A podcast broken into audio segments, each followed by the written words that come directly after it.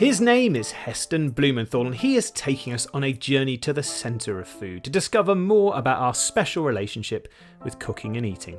My name's Jay Taylor, I'll be your host for this adventure, along with our fat duck fact finder James Winter. And on today's episode, we're putting out our towels, sticking a knotted handkerchief on our heads, and sliding into our Speedos as we get ready for the heat by celebrating the ice cream van and all things summery. So without further ado, let's meet our own little ray of sunshine, Heston Blumenthal. Hello, sir. Hello, sir. I'm on my deck chair. He's fully deck chaired up. Well, we are all out of Pod HQ today, aren't we? You're, we're all scattered around Europe even more than usual. So, uh, where are you, Heston? I'm in Spain with my son. Um, Lovely. for How a is few it? days. Knotted it? Knotted hankies on the head. Uh, Yeah, of it's- course. It's, it's overcast and humid. So Oh, I, I have my head is sensitive to heat anyway. So a knotted handkerchief would just make things worse for me.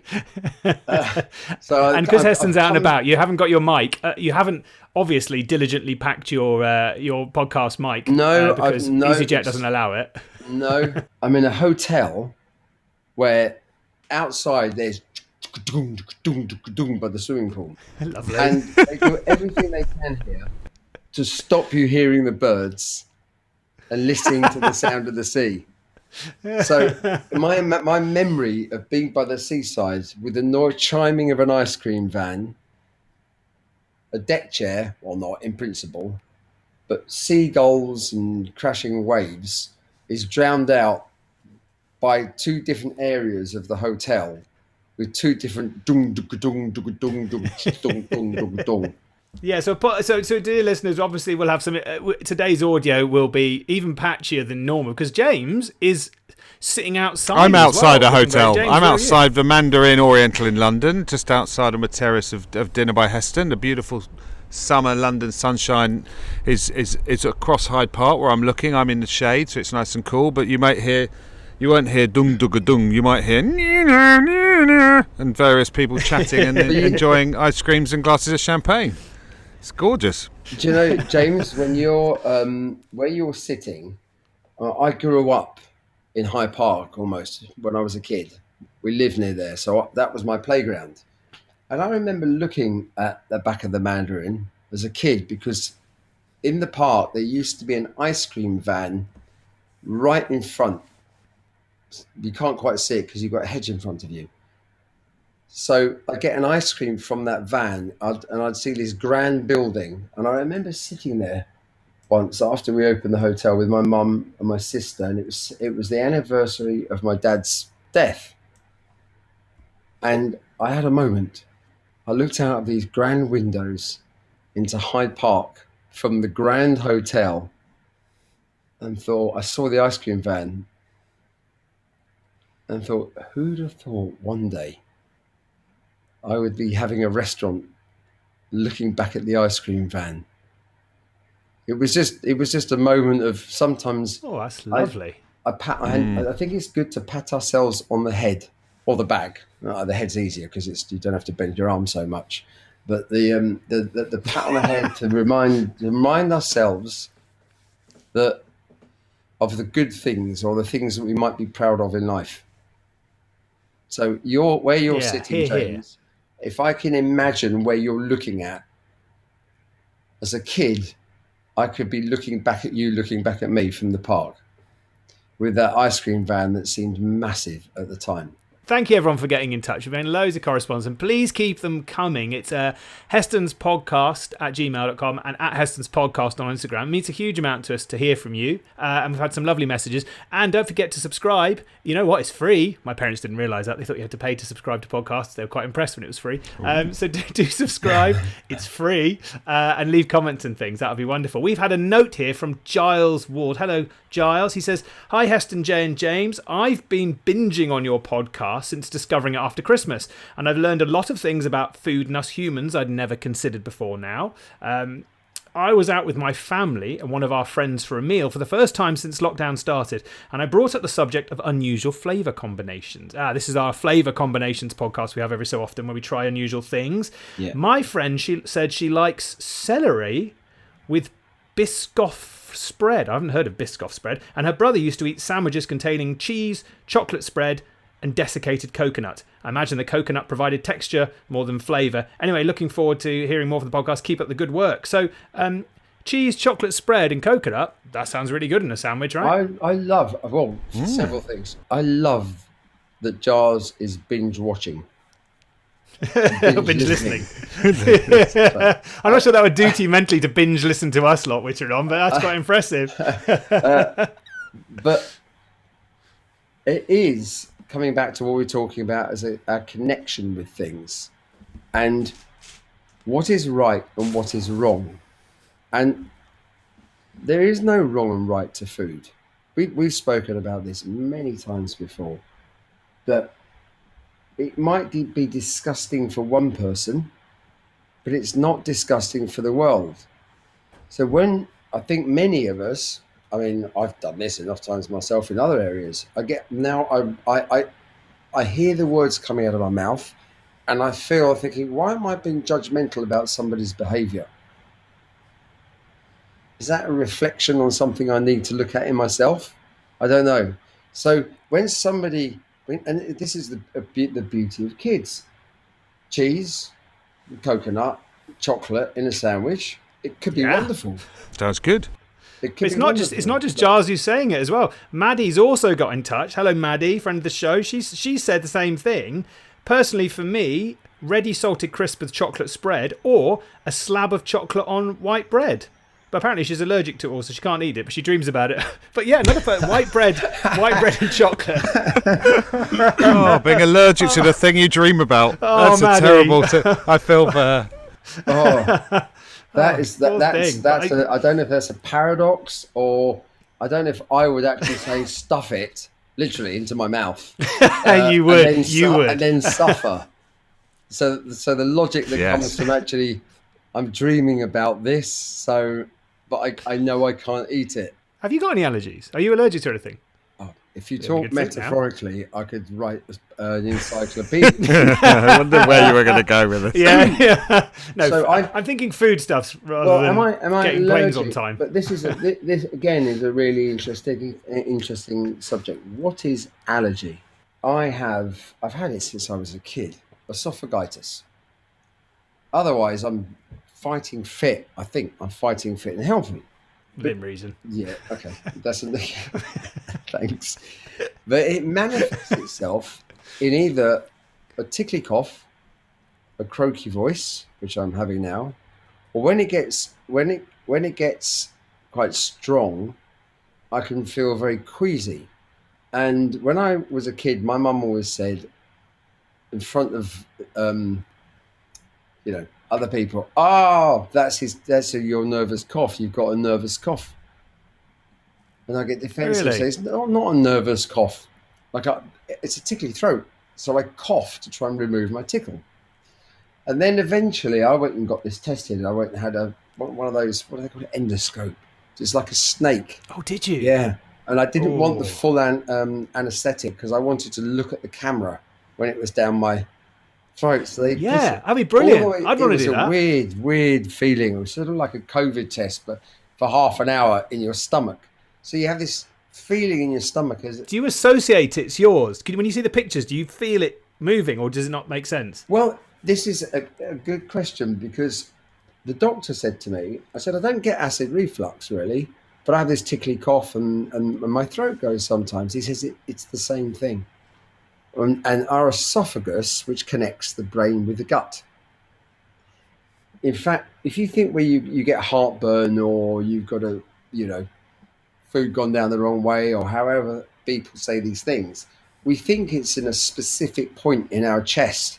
In fact, it's not there. The whole esophagus inflames, contracts. So where you think you've got a specific, oh, it's right here. Sorry, you guys can't see, but it's right here. Let's say I'm pointing, I don't know, three, four inches under my neck. It's not necessarily there. It's it's it could be right down. It, it could be something getting into your your gut. But it's a bit like a hose pipe when it's squeezed at some area. The acid reflux comes, it forces it back up. But it doesn't mean you you can get heartburn. you can have a tickly cough, you can lose your voice. So my allergies, people could say, don't eat, don't drink coffee, don't drink wine or alcohol, don't smoke, don't eat tomatoes, don't have acid, or stress. There's never one reason for something happening. We talk all the time about, you know, traveling inside food. And I know that, and the inner universe we have, and I know that the three of us would give anything to actually do what we think we're doing on this, which is dive in a little submarine and drive around inside your body or our bodies, like in Oh. a space. It would be Oh, fantastic, wouldn't it? Jack and I, we spoke about a lot yesterday. One of the conversations was about we know more about Mars than we do the, the, about the bottom of the ocean, which is where we came from and what we came from. You can keep chasing our back before that, before that, before that. So, um, if you think about, I, I love diving. I haven't been for a while, but I love scuba diving. And if I don't see a turtle or a brightly coloured fish or a, a not dangerous shark or a stingray or something, that's okay. But when I see the coral moving in the water and you see little fish brushing themselves against the coral, if you look at images of our gut, the inside of our stomach, it's just like coral.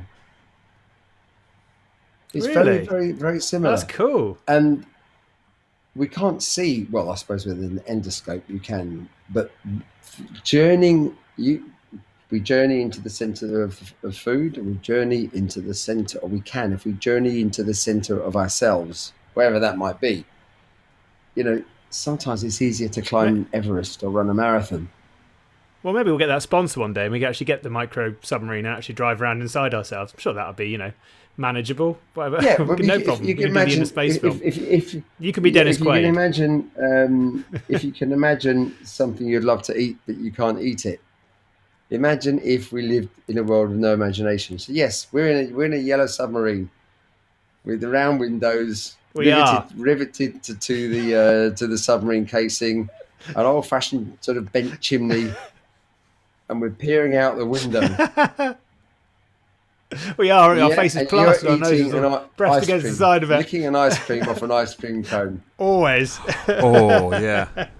Now we've had um, on the on the subject of summer because I think we're all finally feeling the heat on our on our heads and necks and starting to feel a bit summery. So that's what we're going to be celebrating on the podcast today. And we've had a lovely message from uh, Jay, well Spaff, he's called, aka James. He said uh, he starts off with uh, a very lovely note saying, "Thanks for the podcast, everyone."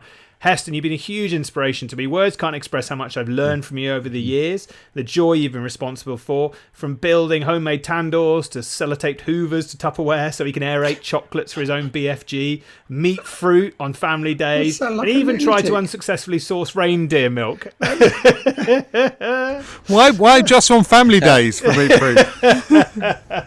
He says, You taught me to never be afraid of even the most complicated recipes. But I, Spaff, I would suggest some of them you should be deeply afraid of. And that food could, can, and should be super fun and playful affair. I can't thank you a lot uh, enough. And Jay and James, you're probably partly responsible as well. So thank you too. But then he goes on to tell us uh, something really interesting about picnics and squashed sandwiches. A couple of weeks ago, we did a, uh, a podcast all about picnics, and Heston talked through what you know in our mythical picnic what we're going to put in the bag, and you talked about squash sandwiches. He's found this uh, penguin book uh, called "Of Pageants and Picnics" by Elizabeth Davies.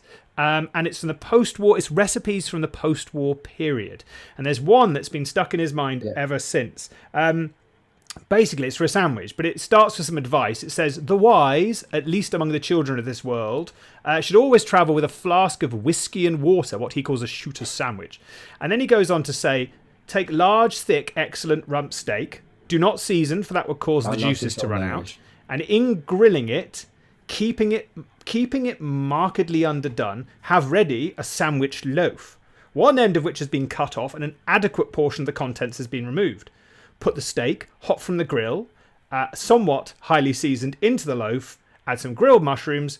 Replace the end of the loaf. Wrap in uh, white blotting paper. Tie with twine and more twine, and then place a moderate weight on top. And after a while, other weights, and let the thing endure pressure for at least six hours. and then uh, and then carve, and that's from 1932. And that sounds like an amazing steak sandwich to me. What a lovely like recipe. An English version of pan brilliant. bagna, the Provençal roll where you make the tuna, ni- the niçoise salad, and you put it in the bread and you wrap it in tea towel, and then you put weights on it, so it soaks in the juices. It's, uh, but and I, I just Yeah. also the idea. with, doesn't? I've done this before, but the idea of a sam- sandwich. I'm imagining a sandwich wrapped in parchment, tied with a bit of old, old handmade string into a beautiful bow. Talk about working for your reward as well. You've got to wait six hours and adding moderate weights every few Yeah. minutes on top of that.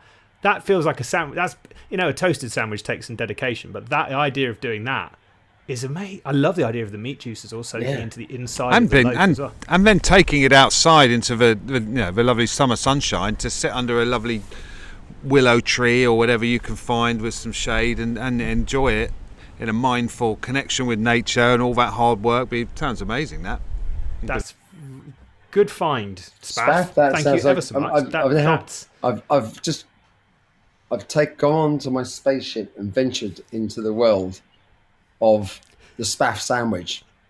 I want to know spaff the sandwich. Spaff sandwich. That's a really good that one. Some of those old recipes are a bit hokey, but that one is particularly good. Now, obviously, after we've had our spaff sandwich, the idea of this uh, podcast is we are going to now. I know we've talked about ice cream before, but this is more about the joy of summer and the ice cream van. Now, James, I know, has a little bit of history for us about the ice cream van, and then we should little we should have a talk a little bit about a, a TV adventure we had where we made the world's biggest, well, what we call the world's biggest ice cream, with some of our loose science on these things. But James, first of all, uh, the ice cream van, where's it come from? Well, it's. I mean, uh, it, I suppose it appeared in both England and, and America around the same time. Um, so I've just got another diner coming past me um, in the restaurant. So um, Time to shut up. excuse me if I raise my voice. Uh, and and it appeared to coincide with kind of development of uh, the home refrigerator and home freezing equipment becoming more accessible. And it's dated around 1956 on St Patrick's Day in West Philadelphia. is, it's supposedly the first soft whip ice cream uh, that was served. Whether it was um, made in in a soft scoop lever driven machine, I don't know. It's not said. But uh, around sort of 1960 odd, it appeared in the UK. Uh, once a company called Smiths with Walls had started to develop ice cream and build the biggest ice cream factory in, in might be Europe, certainly was Britain. Um, and ice cream vans were, were sort of created around the same time. So they'd be heading out onto the streets of England around 1959 60. Um, which I think Quite you might recent, you guys might have filmed at the well quite recent and I guess you know motor cars and motor vehicles are fairly recent in terms of food history and so it was really just a, a very mobile way of taking the product out to the people and I think you didn't you guys film at the Walls factory Yeah, in, in Gloucester many- I think that's factories. maybe um, linked to one of the very first ice cream um, vans that I can find. There's other companies that are around. There's Mr. Softee, who we still see from time to time. These iconic sort of pink. They painted their vans very pink. Before then, the ice cream was scraped onto these glass cones called penny licks. So you'd have your penny lick in your pocket. You'd go to your vendor, which would be uh obviously before the glamour of the ice cream van, and they'd scrape the ice cream, trowel scrape it onto your penny lick, and then you lick the ice cream off. The waffle cone is a curious invention, isn't it? I, I'm, I wonder how they is it made originally like a waffle, like as in you'd make a breakfast So waffle. you just make it thinner. like a crispy pancake and then you roll it around a cone before it gets crispy. Because when it gets cold, it gets crispy. Then it sets. Oh, and then it sets co- like the that. molded cone that we know now is a different thing.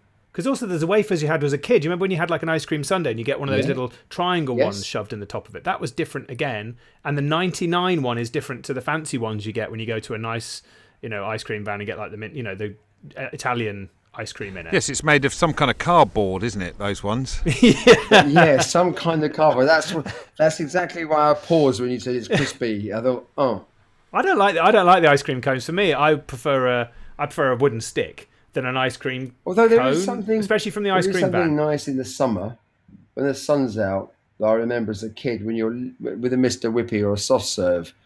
So you lick the ice cream, and then it starts to run down the outside of the cone, which makes it wet. So you try and lick around the edge of the cone to then pr- keep it in the cone, push it to the inside. Push inside, it to the inside, don't you? eventually- Try and you try and then you push bite- it into the. you bite the bottom I hate the that. sock. It's too much tension when I'm eating. I ah, don't- Oh, then you bite. sup- Yeah. yeah, no. Surely you do that, Jay. No. I hate it. It's too much tension. I don't like it melting ice cream. I don't want to be constantly trying to keep the geography of it correct mm. as I'm eating. No, it's no. If I could have it in cold conditions, just for that moment. See, that's what they should be doing. Like little cold rooms, you can go in to eat your We've ice done. cream. And We- in fact, we have.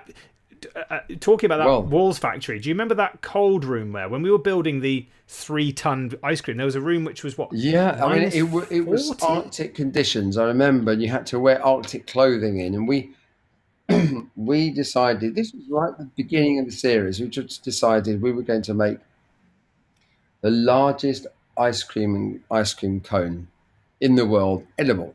Easy to say, isn't it? It's easy to say in planning, and then when you start looking No. into it, No, not and when easy. you make large food, by the nature of it being large, it means it's heavy. So it means the food at the bottom has to be strong enough to support the stuff on the top. The bigger it is, the heavier it is. So when you put it in your mouth, it's so tough. Normally, what people do is just make stuff out of chocolate or giant sponges.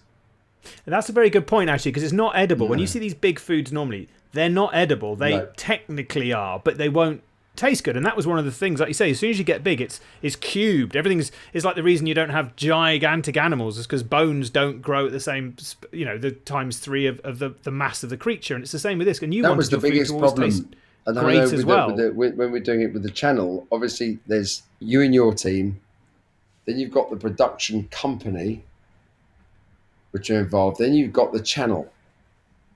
So, and this comes back to the thing about creativity. They will have a predetermined idea of what they want or suggest to us. So we had suggestions of making, I don't know, uh, remember the giant pint of beer that people would just fall in. You thought, why would you want to dive into a pint of beer? You'd stink. Yeah, Just drink a pint.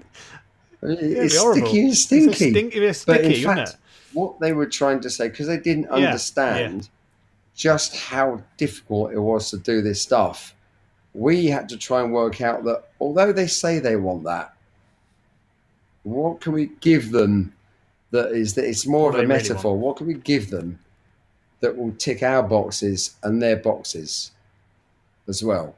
One of the most fun things you did on that was you wanted to put top when we had the giant ice cream set up to feed the whole of Gloucester, and there were about three thousand people there, and we wanted to get toppings on it so you could change the the taste of Yeah. it and the flavour of it. Yeah. And out the back of your ice cream van, we had these um, machine guns. Do you remember those, which wheeled out? Yeah, and then like we got the locals. Water cannons. Yeah, paintballs and water cannons, which could fire. Actually, yeah, you made like spherified Yeah, paint, cherry were sauce. Paint, they were paintballs. Paintballs. That's based it. on things like Solero bars. So Yes. inside the paintball were ice creams on sticks, but they were paintballs. Then they came out the back of this pimped up ice cream van, which which played. I remember there was like a. It was the ice cream van was falling apart. it was so It was- bad, wasn't it? It was so bad. It, I mean, it was on its such on its last legs. I don't think Really like two pound fifty to buy one. Yeah, and we pimped it up big time. Um, It was an old horse wagon. You know, it was one of those things you used to carry horses around in, and we had to convert it into an ice cream van because they're sort of the same same truck. Because real ice cream vans are insanely expensive because they've got all the Yeah. stuff inside them. yeah. I was just Yeah, looking and- at how much it costed to get a franchise of Mr. Softee. It's about 150,000 to buy, you know, a Mr. Softee ice cream van from Wow. them, which you then have to pay Oh back God, by what- selling what- ice creams. Our our big time um, big time expense budget. I think I wanted to keep it afterwards. I remember this. I wanted to keep it. You did. Um, and uh, we went to try and get it into the car park in Bray, and then people put it in storage. But it started to fall apart before it even got there. I think because it rained and the van just went. Getting it from Gloucester to Bray was hard enough. I think I had to tow Oh. it and push it. It was. so it, it, it, we set the scene after having tried to make this the giant Mister Whippy in this uh, freezer room with Arctic outfits on. It took five weeks to freeze the ice cream. Oh yeah, I forgot how long it took to freeze it. And we thought, what if it melts? In fact, it was the opposite. If it takes that long to freeze it, it's so there's such a it was it was a ton. It was so big. It was so, it was so cold. In fact, the melting wasn't the problem. It was it was free froze inside so much. Remember, it it split in half. oh, Um, and then oh we God, had the four weeks or three weeks to do it again. So we had to make this. Talk about Victorian engineering, like a like a ch- system of tube, metal tubes that went inside that they'd put ice cream round and then moulded it by hand. We did it with spades to try and make it look like a Mr. Whippy, and then they poured nitrogen into the tube so it also froze from the inside as well as the outside, and we didn't know if it was going to work. And then the I've forgotten cone, that detail. Remember the, the oh, waffle, the cone? waffle It was so huge. And then Oh. When we tried to erect it on the stage in front of a couple of thousand people, they were trying to crane the ice cream onto the cone. And there Oh, was a really wobbly moment. And I remember thinking, I, I, you know, I got for the first time, I thought, you know what? If this, if this collapses, as long as these people get fed, it doesn't go in the bin. From a TV point of view, what's there to lose? But with the shows we did, My job, we just to clarify. we, we, we never we, we always did it.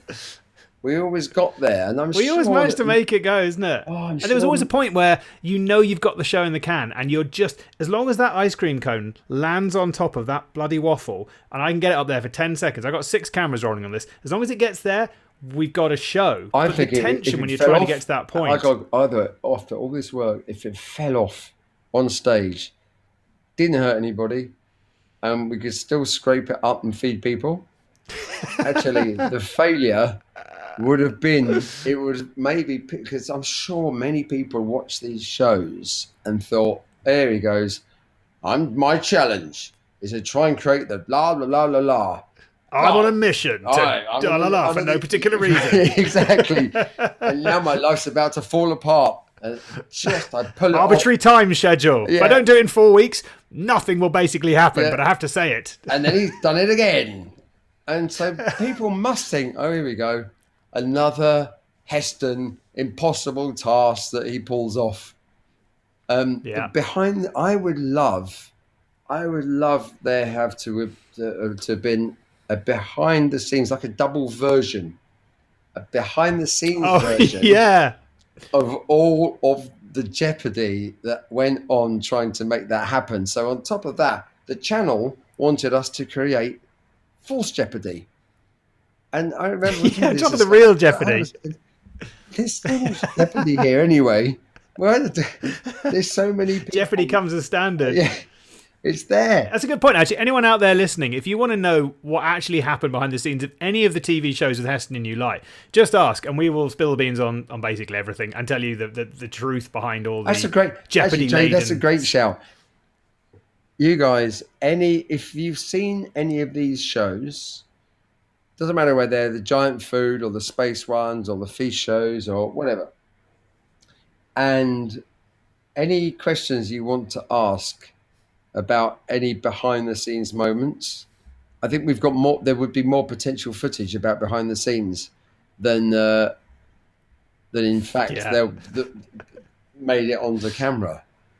Oh my word! some of the stuff. I think we kind of, uh, well, we did capture some of the essence of the ice cream fan, but I think we gave ourselves. We we um interestingly we had a note as well from Gemma down under. Hello Gemma. She was uh she was talking about ice cream vans down under. Now I think you're going to know some of these Heston because obviously you spent a load of time down there. But she says um her favourite kids ice cream on a stick was a Bubble O Bill, uh, which was uh, in a tub. It was Neapolitan, but only strawberry and vanilla. So I'm imagining, I'm guessing a Bubble O Bill is probably a um, what are the ones with bubble gum in called that we used to have? Screwballs. Screwballs. I think that's a screwball. Uh, and also they've got the Golden Gay Time, which Oh, is and the Golden uh, Gate, it's a feast, Golden isn't it? Gate time is a, is a feast. Yeah, yeah. I yes, I know quite a lot about that. That sounds a that sounds a wonderful. So that's a chocolate chocolate-based ice cream? Is it on a stick? Is there that what is you a mean? Chocolate and There a was a lifestyle choice. It's both all the above. Yeah, exactly. It's the whole thing. There was a wonderful. It's always moment. golden Gate time somewhere. Do you remember in uh, Hest, the we did an Australian documentary about moving the fat duck to dinner to to uh, to Melbourne, and there was a, a, gay couple that came in to eat, really flamboyant. You remember? You couldn't. you Yes, we filmed them, didn't we? make That up. They they came out with some absolute beautiful one-liners. And there was something. Double entendres are flowing, was, weren't they? It was in that voice. He had a big, colourful T-shirt on, and he had, and he had it was our version of a Golden Gaytime. I, I mean, we yeah, a feast. But you did a beautiful version of the the Golden Gaytime, didn't you? Which was was it was it foie gras in it? Which Foie sounds gras weird, but it was amazing. parfait with a covered in a fig, very fine fig jelly, and then nuts. So it was. It, Oh, it was. um, it, it looked spectacular as well. They also have a, a p- paddle pop down under, which looks like a sort of raspberry ripple type thing. Um, oh no, the Bubble O Bill is actually. Oh, it looks like a sort of happy face rather than happy foot with a bubblegum shoved for the Oh, nose. Happy face, happy feet. They're the they were the pink they were the pink ones, weren't they? The pink sort of Yeah, with the, with the, with yeah. the eyeballs on Yeah, I wouldn't do that. Didn't do it for me. I used to love That the bad jokes on the lolly sticks, and they disappeared. They have, haven't they? They've gone away now. Those, which is a real shame because I yeah they're basically in line They're with, our- really with our humour, yeah, aren't they? Yeah, yeah, well, ours is obviously more intellectually, logically advanced, and uh, Much yeah. more refined. Yeah, much more. They were brilliant, but you'd have to. You only get half the joke, so you'd you'd have to. At the time you ate the ice cream, the jokes on the stick. And I remember when we did one for um, at the Duck, Giles Coren, the, the the journalist, broadcaster, food critic, he came in, and I know Giles pretty well, and I know Vicky Coren is his sister. So I gave her a call. This is at the beginning of us looking at personalization to try and use personalized things to trigger memories. And she gave me some incredible information before Giles came in. I told her what I was trying to do. And I don't remember the name of the lolly. When they were kids, their dad told them that the carrot, the rabbits ate these special carrot ice creams, so they saw in the dark. So they, he had a special name for it, but I can't remember the name. So we made this carrot ice cream, a bit like the Golden Gaytime, with a jelly around it on a stick, but we gave the name on the stick. We printed it on the on a. We've got a printer uh, at work. Great. I think he cried. wow. because- in a good way, I'm guessing. Yeah, in a, in, a, in amazing. Wasn't the bill? No, he wasn't slapped around the face. His, no one died in the table. Um, um, kids weren't affected in the making of this lolly. He had not heard of this n- name for like 30 or 40 years. Hey, wouldn't that be great? Like a magical ice cream van, like because where where they kind of you could do that in the ice cream van where the the sticks had messages to you on them and the ice You'd cream find was a little personalised. surprise, Wouldn't that be cool? a fortune teller type lolly. So you would go with your philosophical question. Yeah. You know, should I, whatever, Or it would- it would leave, no, an answer leave my family Yeah, and question- run off to the you an hills? answer to a question that maybe you'd have been asking yourself and you didn't even know about. But or- or- Like the magic eight you ball. know, yeah, or you open it, it had a little, even the, I played around even with, you know, the lollies that I could be Solero and stuff, and you buy them in a shop, or you buy them, not the, the, the, the, the soft scoop, but you buy them in the freezer. As I'm talking, memories, you know, those chest freezers where when you were a kid, you'd slide open the drawer and then you put your head in and you'd almost The fall noise, into them. the 'cause they were noise of so it big, the noise of opening. But when you're small, everything's much more massive. When you look up at the ice cream van, the menu board, oh my word, it's massive. It's brilliant. Isn't it? The, the agony of choice there is, and also the cost of something because you're obviously doing your ch- your kid maths in your head, and ob- you don't want to go for a mini milk for crying out loud, but you can't afford a cornetto. So it's that area in between the two that you're looking at. You're sort of going, well, I'm not going for a, the two. Also, when you're on holiday, you know, you talk about that chest freezer. When you've like where you are now in Spain, when you went on kids' holidays and you could go and get open the big chest freezer and get out one of the fancy foreign foreign ice creams. Oh, ah, and it so would be in, my memories are UK, there'd be a chest freezer, but they'd also sell windbreakers and flip flops in the same shop, and it would be walking down Yes. to the beach. There'd be a Yes. little shop, maybe Yeah. with steps up it, and there was a certain smell in the shop. It might be the smell of flippers and rubber and stuff, beach stuff. I'm not sure. But you and I love we we all love the British seaside, right? And everything about it. But I think one of the great things about lockdown, and there's not many, but one of the big things about the pandemic is that a lot of people in Britain have had to sort of revisit the British seaside. I've seen a, down in Cornwall. I've seen a lot of very confused people from London who would never normally go on holiday in Britain, pottering around, going, "This is amazing. This is fantastic." And all these, like you said, those memories of those little shops and the sort of being you know told to bugger off from the local arcades and all those Yeah. kind of things are just It comes great. back to what we were saying and at the beginning. important. You know, like sitting, being able, being able to connect with nature or the simple things in life. I mean, I don't the simple thing. What is simple in life? But we live in a society that we have so much choices. We have so many things available to us that, understandably, we actually develop these problems. They're not exactly third world problems. I know my, my daughter once bought me a book, and it was it was I don't know if you, you heard of this. This is a few years ago. It was comments at Waitrose. Gwyneth Paltrow Great idea. suffering. You know, I can't I can't get any high mountain yeast for my sourdough bread. My life's a misery. Where is my at Heston chocolate spread? I mean, this is not, this is Uh, not yeah, acceptable. I, I've said sometimes, Uh, I'm- and, and that, that's the beauty of awareness. I can't think of an example. You say it's- something that you're complaining about. Oh no, I remember once it was a photo shoot. We were in this room, and it was it might have been for the glasses I was designing, and it was hot. And I remember saying that that's my toes are curling just by the way, just for, dear listeners, my knees are wobbling and my toes are curling, but I need to share this. And this, uh, there's probably hundreds of like this. I said, I've got a, se- a head that's sensitive to heat. That's why I can't wear cashmere. Diva moment. Diva Oh, moment. I love oh love my word. I hope that sent loads of runners scurrying off. Quick, Heston, Oh, we're and cashmere, another for one. God's while we're on sake. self shame, Have some nylon. another one, and I can give you many more of these in, in, in podcasts to come. When I was at Crown in Melbourne, they gave me this big apartment room with a table tennis table in it. I'm working 20 hours a day, and Monica, my you both, you guys both know, wonderful. She's PR lady, big, big red. She's Scottish. She could be a stand-up comic, lovable but scary at the same time. 'cause she's Force a of nature. So she says you need to sign some. There were deep feast DVDs for some event.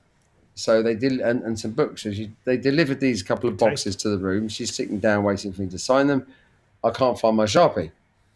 So as I, I picked up the phone, I said, I'll, I'll phone my butler to get a sharpie. And I turned around to Monica, and I said, "Did you just hear the words that came out of my mouth then? What? what has happened to me? What have I become? phone my butler to get. I think it's lovely though when you have those moments. What have I become? It's when you don't realise that that is a crazy thing to say that you're in trouble. But I get your butler. One day we dream of having a butler on the podcast in Pod HQ. Our sharpies will be gathered for us by a butler. Some Oh, to get here's here's a random fact for you. Just a bit of just a bit of uh, background. If you are looking for the ice cream van this weekend, apparently there are uh, one ice cream van for every thirteen thousand people in Britain. So you better get to the front of the queue. But Bradford came out on top. They have 41 ice cream vans in Britain, uh, in Bradford. So the place to go for an ice cream this weekend is Bradford. There we are. There's a there's a there's a made up Oh, on, on the on what, the uh, what about how the many fact. people listening on the spot. have had this? When we made the filming, you remember this? that I, we, we talked to people about their nos- nostalgic rem- uh, memories about ice cream vans. And several people said that their, their parents, their mum or their, normally their mum, said that when they can hear the noise, they get really excited and want an ice cream. So the parents say, well, that means when they've run out. I, yeah. I've heard that from lots of people. I've heard that from that is the thing that I think crosses um, oceans as well because I heard someone in America had the same thing. I don't think of America having ice cream vans either. I'm sure they obviously they do, but I don't think about the same way. They, They call them ice cream trucks. That's the same thing. They have the the music as well. They will clearly have the music if they. If they yes, if yeah, they they do. Different different songs, different songs. Yeah, believe so. Yeah. I mean, we You have think- Greensleeves and Oh, no, we didn't. and We know, we- um, what would it be? It's, it's, uh, Gangster rap coming out of ours, I think. Mean Streets of Shepherd's Bush. Um, chaps, I'm afraid we have meandered our way to the end All of, over the place. uh, of our ice cream van adventure, all over the place. And dear listeners, uh, this has been just a sort of nostalgic wander through summertime because, frankly, we're all enjoying the sun and uh, fancied a bit of a potter through. Uh, apologies for any sound issues, but we are all scattered around the four corners. Um, but that felt like a really fun way to um, spend two pound fifty on an ice cream Actually, just, just to I- finish off, you, I've reminded me, I did something with a DJ and a magician for some, for some a musician for for for, s- There's a DJ, musician, and a chef in a room for an event, and I called it BST. It was Matthew Herbert, who was a, a very clever, very clever musician. So I wanted to use the, my soundtrack was my the things that I imagined was the significant the signification or the expectation of the coming of summertime. So a lawnmower, uh, some bees flying around. Uh, I put an English country garden. I'm, not even going to try and sing it because I can't sing, but you know the you know the tune. And Richie Benaud's cricket accent, the, with the noise of Oh, the ball on the, and we had the noise of Yeah. cut grass, and um, he said The noise of cut grass. the the noise of a lawnmower, the smell of cut Oh, grass, this t- tune playing. I can't remember where the event was, but I remember Matthew said to me he nearly got arrested because he went to his kind of recording. He was trying to record kids coming out of a school and an ice cream. re- uh, like- oh, that'll do it. Yeah. He didn't have a brown paper bag in his car, I don't think, but We did that summer experiment. We remember we put people in the middle of a shopping centre and got them to listen to that soundtrack while blindfolded, smelling cut grass with their feet on grass. yeah, we did. It was one of those Yes, experiments we did, which did not work. we did. we tried it. We just like people. Do you feel summery? And they're like, not really. I feel like because it was just it was so for TV. We didn't get a chance to do it properly. We oh, rushed. I think it was even I AstroTurf. can't we made remember where did, well. we did this at first. It might have been something to do with Vivienne Westwood or Yeah, you did it properly when you did your experiment. I think it oh, bit of strawberries and cream. even well. talking about these things, Oh. it, it's it's they're bizarre. It's brilliant. Well, one thing we'd love to ask you out there, please, we know we have lots of listeners all around the world, and it is a joy hearing all the different food traditions from the far flung corners. So we'd love to know the tradition of the ice cream ban. We know it's in Britain and in America. We presume it's in Australia because uh, we've had messages about the ice creams, but I don't know if they have the actual ice cream van. But beyond that, please do tell us if you have ice cream vans and how they work and what you get for them and your memories of them because it'd be brilliant to know if this is something that is spread far and wide or if this is just a very British tradition. Um, so yeah, it would be it would be fabulous to hear from you. Uh, uh, that email again is hestonspodcast at gmail.com and at hestonspodcast on the Instagram. But gentlemen, for now, on this beautiful sun-kissed day, uh, we'd like to wish everyone a lovely start of summer. I think we all feel like we've earned this hot weather as well. Um, Australia, obviously, we know you're turning into winter now, but um, you know you've only got yourselves to blame. Uh, but for uh, for this week, James, thank you for being there for us as always, sitting outside the, the Mandarin. I'm And- going looking for an. I'm going off looking for Heston's ice cream van that he mentioned at the top of this podcast. and Heston, enjoy your well-earned break over there in Spain, and I, I hope you're going to go straight down to one of the local shops and try and get yourself a, uh, a fancy cornetto. thank you, chaps, and thank you for your questions again. They're brilliant. I love them.